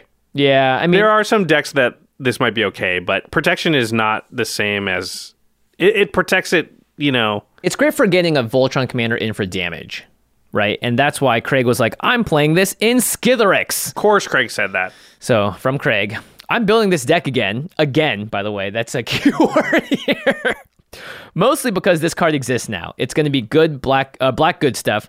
But you know, I got to represent the brand with Skittles at the helm. This card is bonker good. It, bonker's good in monocolored decks with an aggro theme, but that's not many decks currently. So I'm curious to see how this card tracks in the months to come. I like that from Craig, which is just like right? This is is very limited in its use. It's a mythic, so it's not going to be as easily accessible, but it's very good in specific things. Yeah. And Craig wants to put in infect, so thanks, Craig. Yeah. Maybe we shouldn't have asked people for their recommendations. I mean, it's it's gonna it's it reads I think better than it's gonna sound because it's gonna like even in Skittles it doesn't give protection from black. Black has removal. Yeah, so it's not always gonna protect the thing. It's like eh, it protects it from a lot of stuff, but not everything. And then I don't know. I, I'm not super high on it. Craig is though. Yeah, he wants to infect us out. I thought Craig, I thought you promised no more infect. What happened? Yeah, what happened? All right. Uh, the next one is Horizon Stone, five generic mana for an artifact. It just says if you would lose unspent mana, that mana becomes colorless instead. So if you have mana floating as you change phases, you would normally just lose it. But this allows you to carry it over, similar to So, Kruphix, Kruphix, yep. Omnath. There's been a few cards in Magic's uh, past that do a similar thing, but this is on a colorless card that any deck can run. Yeah, notably if you're using a card like Eldrazi Temple or Rosheen Meanderer, which is on, which is basically giving you mana, but you can only use it for a specific thing. When you move phases, that mana still can only be used for those things. It doesn't, It doesn't, like, forget what it is. Mm. Yeah, yeah. And in Modo, if you play MTGO, you'll see it. It'll be like two colorless mana and two colorless only for artifact spells for certain things. Gigantha would be has a has a restriction like that. Yep, yep. Um, I think this would be really good in an Urza deck. You can power it out quickly, and then you can save the mana for And it. it taps for mana in there. yeah, and it it? taps for mana, and then you know you need that mana as well. Yep. Um, shout out to Murph for Belbe. Seems like a card that would be good there too. Oh yeah, because you get all that mana every turn for damaging your opponents, and sometimes you can't spend it all. and so it is colorless to begin with, so you don't really care that you know it. Yeah, it changes color. Yeah. Um, I, I played that Yurlok deck, and I realized that if you don't actually have anything in the Yurlok deck to play it with, you're taking mana burn too. Oh, so this would allow you to. Yeah, because mana burn only happens. Well, how's your luck worded? He says a player losing unspent mana causes that player to lose that much life, and Horizon Stone makes so you don't lose the mana. Yeah, it's so a you- replacement effect. so you don't take the damage. That's pretty cool. Yeah, interesting. Um, Uh, good with Sphinx to the Second Sun. oh, multiple upkeeps, right? So you, you can can- tap it all. Yeah. We talked about that earlier. Good with um, Wilderness Reclamation, Seedborn Muse, those type of things. Yep. Uh, and then from Craig, he wants to put this in Zacama, which is cool because you make a lot of mana in that deck. And he says good in landfall decks or decks that can make infinite mana easily. Basically, insurance on your mana production, which is cool. And it, like that's like we said, can go in any color deck. The next card, a lot of Easter eggs in the art on this one. We'll talk about that in a second. It is Insane amount. Ingenuity Engine. It's an artifact for seven mana. It has Cascade, so when you cast it, you know what Cascade does by now. it also has an activated ability. You can pay one and tap it and sacrifice an artifact. Hmm. Return target artifact you control to its owner's hand, not the battlefield to hand, but still, it's only one mana. Sack an artifact, get an artifact out of your graveyard, bring it to your hand. Yeah, this can bounce itself notably, so then you can cast it again for another Cascade trigger. Um, Sharuum the Hegemon seems like a really good target for this. Uh, Oh yeah, I said from your graveyard. It's return target artifact you control to its owner's, Owner's hand. hand, So yeah, yeah, this yeah. just bounces something in play to your hand. Yeah. Now the Cascade trigger is actually something I think is a bit of a trap because you don't necessarily always need that if you just want a card that is good at sacking things and doing the eggs slash bouncing stuff around. Well, infinite mana in this, Yes, you'll cascade out your whole deck. Right? Anything that's uh, six CMC or less, anyway. Yeah, yeah. Um, so Sharuum obviously is a card that loves these sort of big mana things. If you're playing Krark Clan Ironworks or Scrap Trawler, seems like this is a, a deck a card that you should look at. Um, Ingenuity Engine, I thought was funny. You can sort of like make each uh, Wait, Brudiclad, you mean? Brudiclad, sorry, yeah, Ingenuity Engine's the name is the the card, card. yeah, yeah. With Brudiclad, you're making a ton of things, and then more stuff to sack with it, more stuff to You bounce. usually have treasures and clues or whatever with Brudiclad for sure. yeah, yeah, and you're able to ramp out stuff in like Ingenuity Engine a bit faster.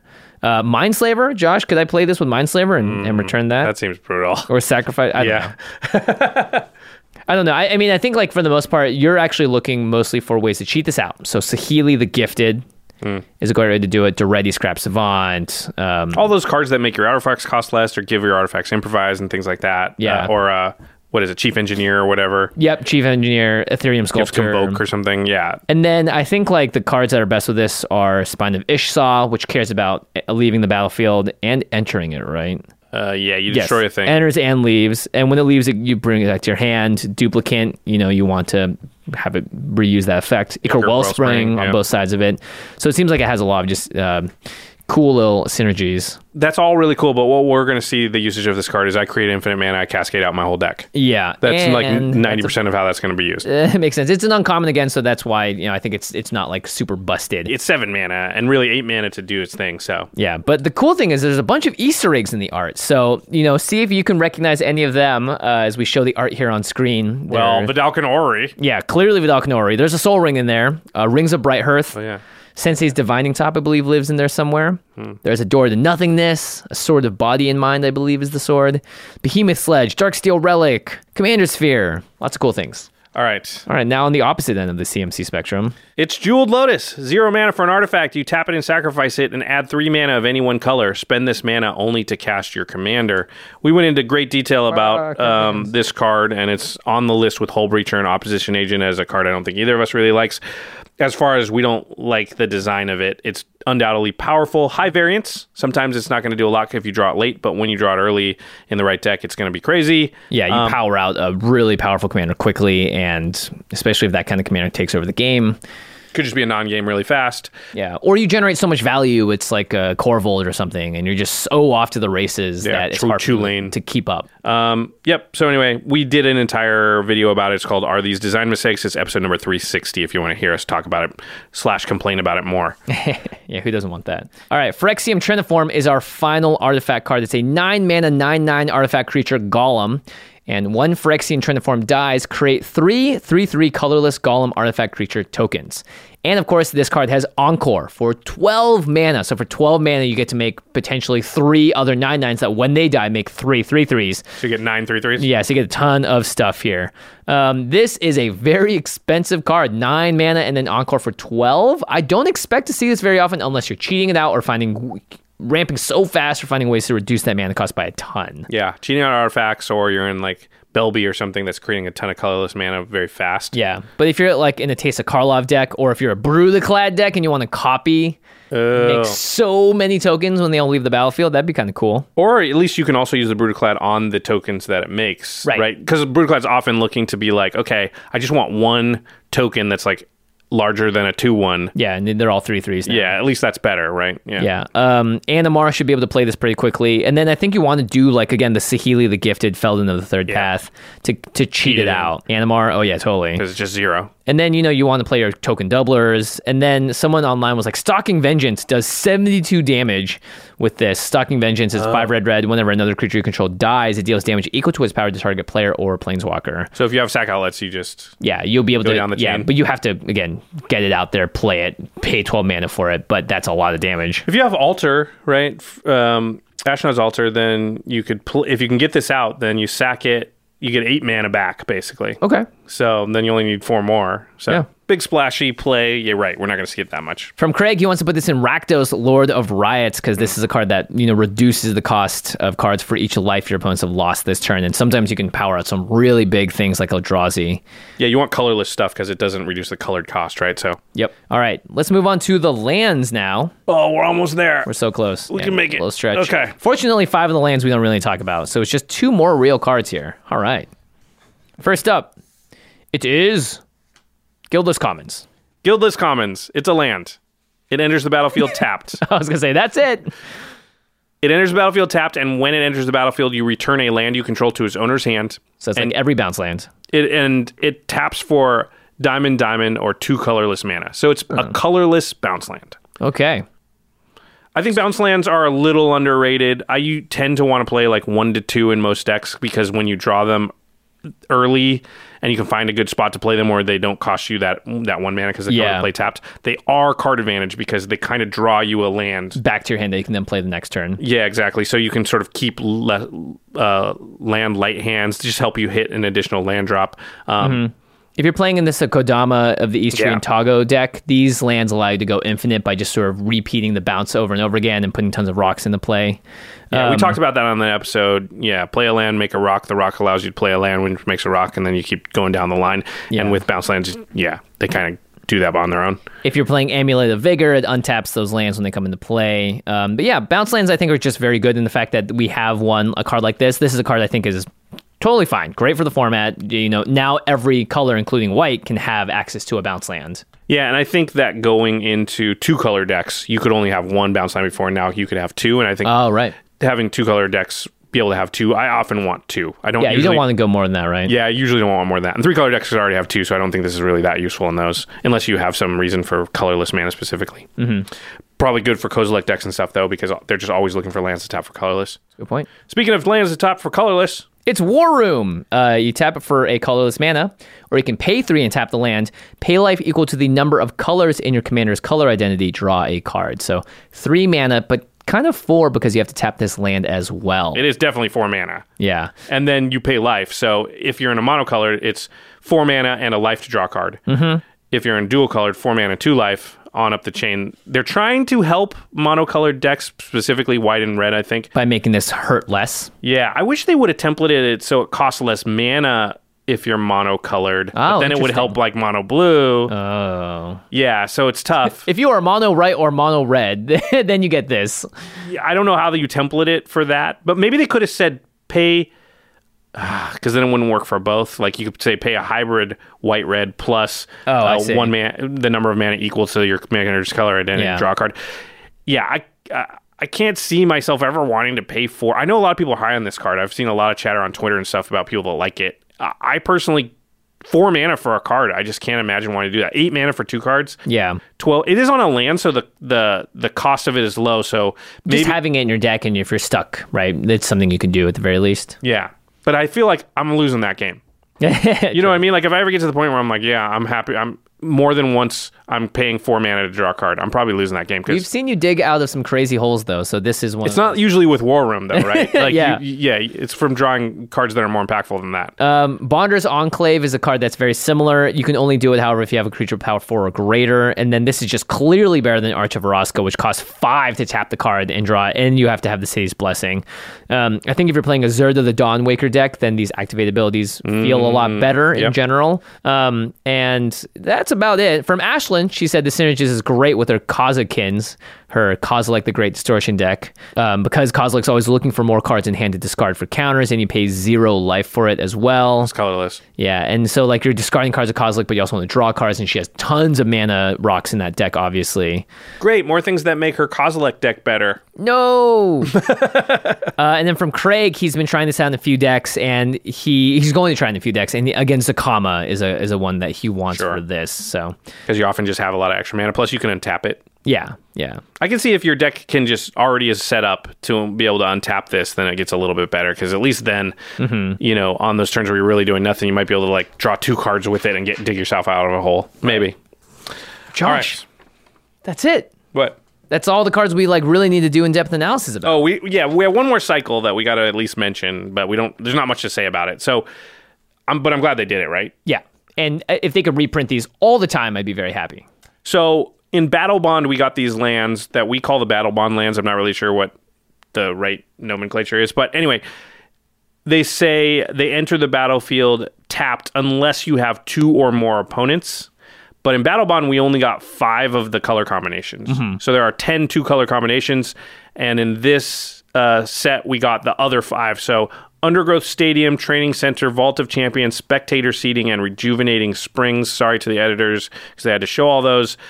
This white, is black, the- red, blue, blue, green, uh, black, green, white, red, green, blue. Yeah, so these are the enemy pairs, and so now we have the full cycle, and these are amazing, right? They don't have land types on them, so you can't fetch for them. That's the only downside. But in Commander, they are effectively, Enters the battlefield, dual lands. yep, they're better than shock lands on, um, a lot of the time. Mm-hmm. Uh, uh, again, not when you're fetching, but these are. It's awesome. I'm glad that we have them. Here's the thing we learned from Battlebond: grab these right now. They will go up in price because so many Commander decks want to play these lands. Yeah, they're very universal. Um, you're going to want them in your four color decks, three color decks, two color decks. They're just easy ads, and they don't. They will not cost you very much right now. So go to cardkingdom.com slash command zone. There you go.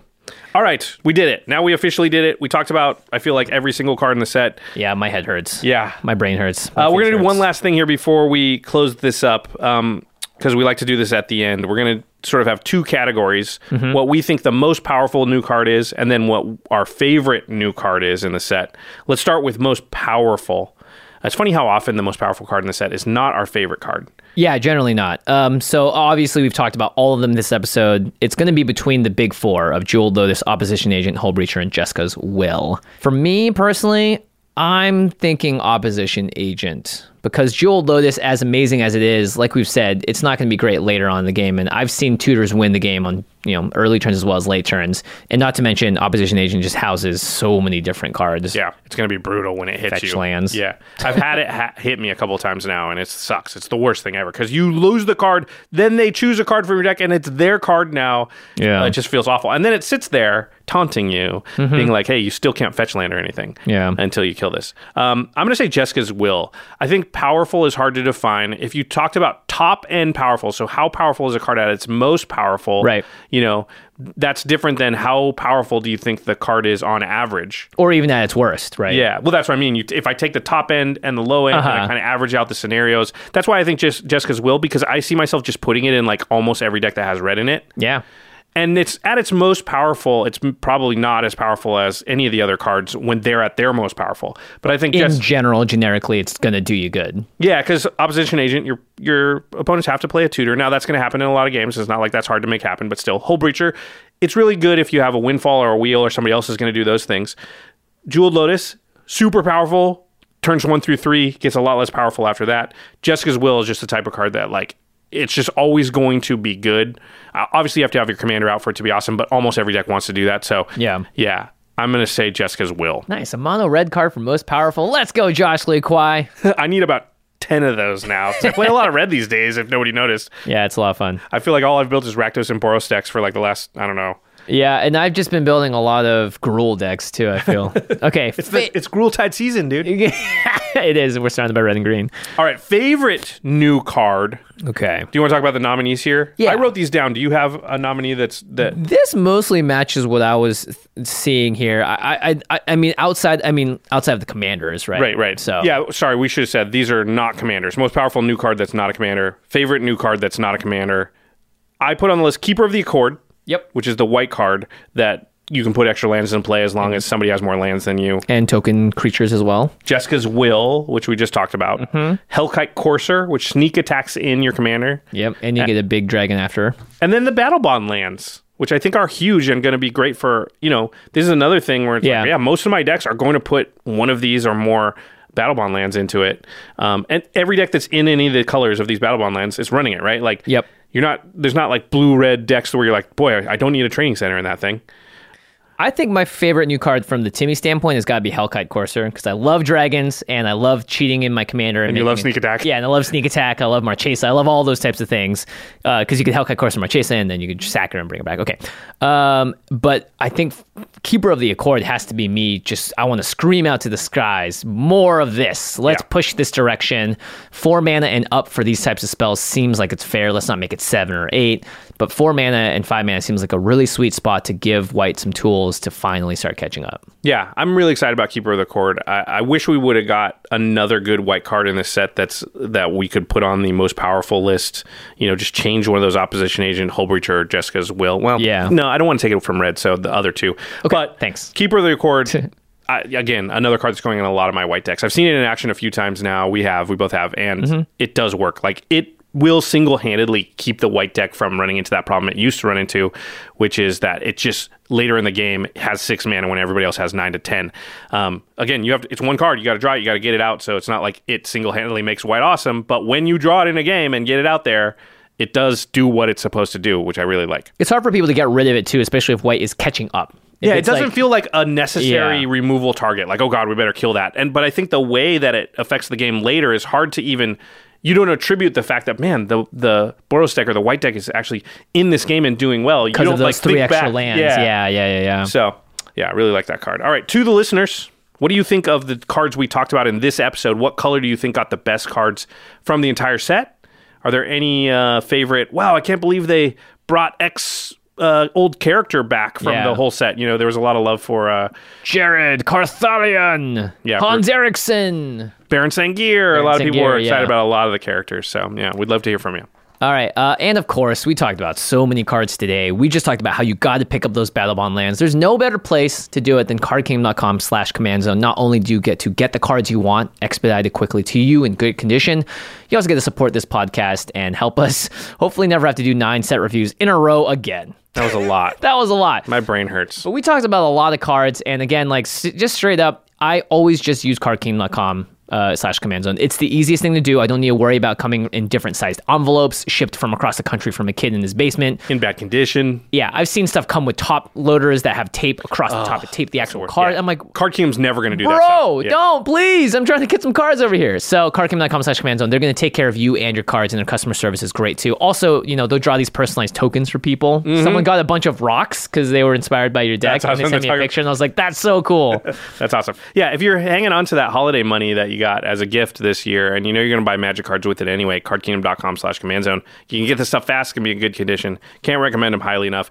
And when you get that stuff, you want to protect your game pieces, right? You we must. Spend, we spend a lot of money on our cards, um, on our decks. We spend a lot of time, which is often more important. Like how off, how Mm-hmm. how much time do you spend just thinking about every card in your deck? Spending time online, and you don't want that to go to waste. You don't want those cards to get hurt or ruined. So Ultra Pro really is the best company out there to provide you with the stuff that's going to protect your game pieces. They got the Hyper Gloss, or sorry, the Pro Gloss Equi- Yes. Eclipse sleeves. They have uh, you know the best playmats in the biz. They have awesome deck boxes, satin tower deck boxes. great for traveling, keeps your cards safe, Yep. snug. So if you really want to keep all of your cards safe, they have awesome binders and things like that. Mm-hmm. Ultra Pro products are the best way to do it. That's kind of like my favorite mini game about Magic, which is I trade in cards and you want them to stay in great condition. And the way to do that is by putting them in the sleeves. I know that foiling has had some issues. So if you put it into a sleeve and keep it compacted for a while, it will eventually start to unbend it as it dries out as well. So like that's Sometimes. sometimes. But I've noticed, right? Like again, the only way to do it is putting it in protective stuff, and Yeah. you ha- at least take some steps there. And so Ultra Pro is that fun mini game of like I'm going to get the best value for these cards in the long run, as well as in the decks I'm playing right now. Plus, you know, oftentimes my favorite decks, there's not a lot I can do to them with magic cards anymore, right? Because I have all the right cards in there. Right. And I have the versions I like and whatever. But one of the things I can do is like theme my playmat to it, theme my deck Right. box to it, theme my sleeves to it, theme my relic tokens to it. And that's a way to continue to like keep make building onto your deck and making it cooler and cooler, Mm-hmm. you know, once you have all the cards you want. So Ultra Pro for sure. Um, all right. No end step today. No end We step. We refuse. Back in, uh, I think the next episode will be next year in 2021. Oh. So then we'll start the end step back up. So, Jimmy, start thinking of some cool stuff to talk about. Yeah, I'll definitely binge some stuff. I'm watching some stuff now that I could talk about in the end step, but I'm gonna save it. Save it. I've talked enough today, this month, true. this year. Yeah. Ooh, my voice needs a rest. Everybody out there, just want to wish you a happy new year. Yes, and the happiest of holidays. Hope you're staying warm and safe, and you know, obviously, safe is the big word here for this year. And I hope we all, uh, or I know we all are hoping that 2021 will be. Uh, Will be a, a, a wide turn, a, a different direction than this past year. It's been rough for a lot of people, and, and I think there's some light at the end of the tunnel, hopefully. So, Yep. yeah, wishing everybody out there a very happy new year. And a very good starting seven. No mulligans, because I think I mulled to like three last year. Is what it felt like. yeah, this year did feel like a mold of three. yeah. Yeah, Uh, next, yeah. Next year will be the perfect opening hand. I hope. yes, absolutely. Two lands. One of them is an ancient tomb, and a sensei's divining top. Just asking for it. All right, everybody. Thanks for watching. All right. Oh, wait, cleanup step. Thank you to Oh, yeah. They've done an amazing job this year. And you know what? If you see them on Twitter or whatever, send them some love as well. They've been working really hard uh, from home as well, like making do with the situation. And we honestly can't thank them enough. Yeah, geez. Last episode of the year, I almost forgot to mention them.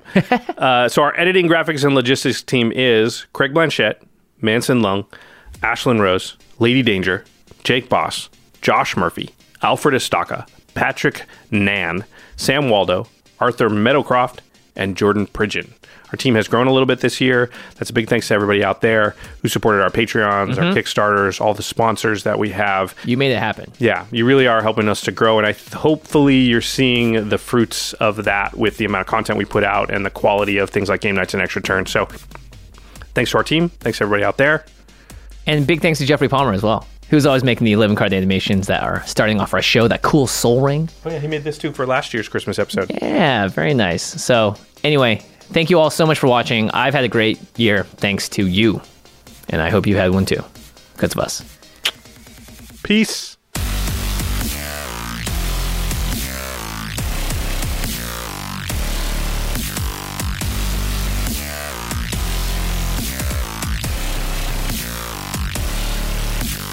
Thank you for your attention. For further inquiries, send an email to commandcast at rocketjump.com or ask us on Twitter at JF Wong and at Josh Lee Kwai. See you later, alligator. Greetings, humans. Angi has made it easier than ever to connect with skilled professionals to get all your jobs projects done well. I absolutely love this because, you know, if you own a home, it can be really hard to maintain. It's hard to find people that can help you for a big project or a small. Well, whether it's in everyday maintenance and repairs or making dream projects a reality, it can be hard just to know where to start. But now all you need to do is Angi that and find a skilled local pro who will deliver the quality and expertise you need. Angi has over 20 years of home service experience and they've combined it with new tools to simplify the whole process. Bring them your project online or with the Angi app, answer a few questions and Angi can handle the rest from start to finish or help you compare quotes from multiple pros and connect instantly, which means you can take care of just about any home project in just a few taps. Because when it comes to getting the most out of your home, you can do this when you Angi that. Download the free Angi mobile app today or visit Angi.com. That's A-N-G-I dot com.